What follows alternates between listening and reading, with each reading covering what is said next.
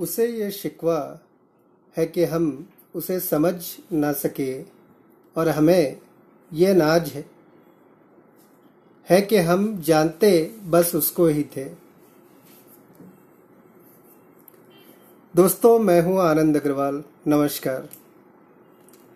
इंसान की समझ सिर्फ़ इतनी है कि उसे जानवर कहो तो नाराज़ हो जाता है। इंसान की समझ सिर्फ़ इतनी है कि उसे जानवर कहो तो नाराज़ हो जाता है और शेर कहो तो खुश हो जाता है।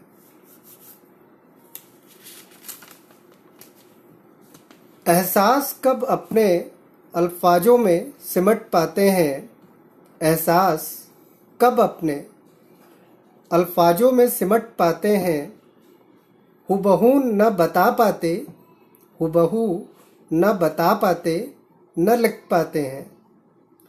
माना मुझे कहना नहीं आता, माना मुझे कहना नहीं आता, अब तुम ही समझना सीख जाओ, अब तुम ही समझना सीख जाओ। दोस्तों, दूसरों के नज़रिए या दूसरों के चश्मे से देखना, जिसे हम परसेप्शन भी कहते हैं, बहुत ही ज़रूरी है। हम सामने वाले के नज़रियों को नहीं समझना चाहते या उसके नज़रिए को नए तरीके या नए चश्मे से देखने की कोशिश भी नहीं करते। तो वक्ता की बात ज़्यादातर हम समझ ही नहीं पाते। पेरेंट्स माँ बाप अपने बच्चों की हृदय से मदद तो करना चाहते हैं मगर नए दौर के लोगों के नज़रिए से उनकी समस्या नहीं सुनते। वह हर बात में अपनी ज़िंदगी, अपना एक्सपीरियंस अपनी सफलता या असफलता की कहानी और लॉजिक से बात सुनते हैं। नतीजा डिबेट और डांट से खत्म हो जाता है। फिर मदद का उद्देश्य आखिर क्यों असफल रहा? क्योंकि उन्होंने बच्चे के इंटरेस्ट उसके हॉबी टैलेंट या करियर या प्रॉब्लम के नज़रिए से देखने की चेष्टा ही नहीं की। इसे एक कहानी से समझते हैं। एक स्कूल में एक टीचर ने क्लास फोर के बच्चे से पूछा,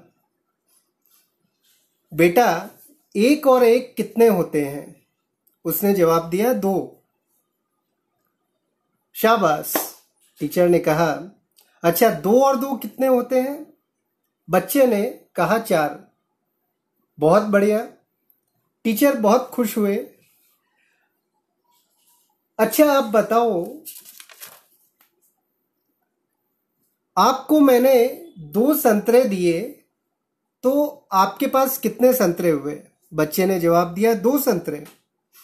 बहुत बढ़िया। अब वह संतरे आपने अपने दोस्त को दे दिए तो कितने बचे? बच्चे ने कहा, कुछ भी नहीं। बहुत अच्छे। अब टीचर ने फिर पूछा, अब मैंने आपको चार सेव दिए और आपको अपने चार दोस्तों में देने के लिए कहा तो अब कितने सेब बचे? बच्चे ने जवाब दिया, एक सेब। टीचर को लगा, बच्चा, सुन नहीं पाया। फिर से वही सवाल किया, बच्चे ने फिर कहा, एक सेब. टीचर को गुस्सा आने लगा। उसने दो घंटे उस बच्चे से घुमा घुमा कर काफ़ी सवाल किए, सबके जवाब सही देता, मगर सेब के प्रश्न का जवाब हर बार गलत देता। टीचर ने गुस्से में प्रिंसिपल तक को बुला लिया। प्रिंसिपल भी हार गए। बात इतनी बड़ी कि दूसरे क्लास के टीचर भी आ गए, लेकिन सारे हार गए। जबकि बच्चा क्लास टॉपर था, तभी एक अन्य टीचर ने कुछ सोचा और बच्चे को उसका बैग दिखाने को कहा। उस बच्चे के बैग में एक सेब पड़ा था। बच्चा अपने नज़रिए से सही जवाब दे रहा था, क्योंकि वाकई में उसके पास एक सेब था। तो उसके अनुसार टीचर ने चार सेब दिए और चार बांट दिए, मगर उसके पास जो सेब बैग में रखा था, उसके अनुसार उसके पास एक सेब फिर भी बचते थे। तो दोस्तों,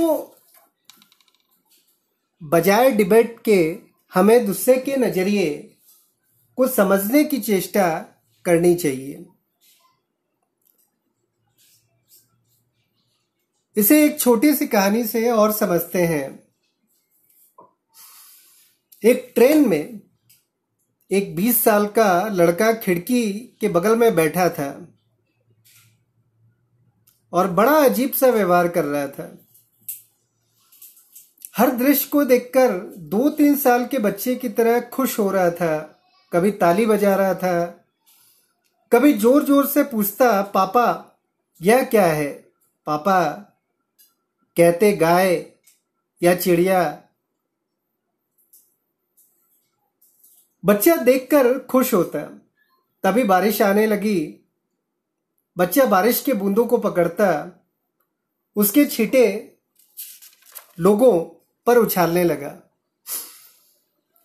लोग खिड़की खुले रहने से परेशान थे। अब बच्चे के इस व्यवहार से दुखी हो रहे थे। सिवाय इसके पिता के। लोगों ने कहा, आपका बच्चा पागल है क्या? ऐसा व्यवहार कर रहा है जैसे कभी कुछ देखा ही ना हो। उसके पिता ने रोते हुए कहा, सही कहा जनाब।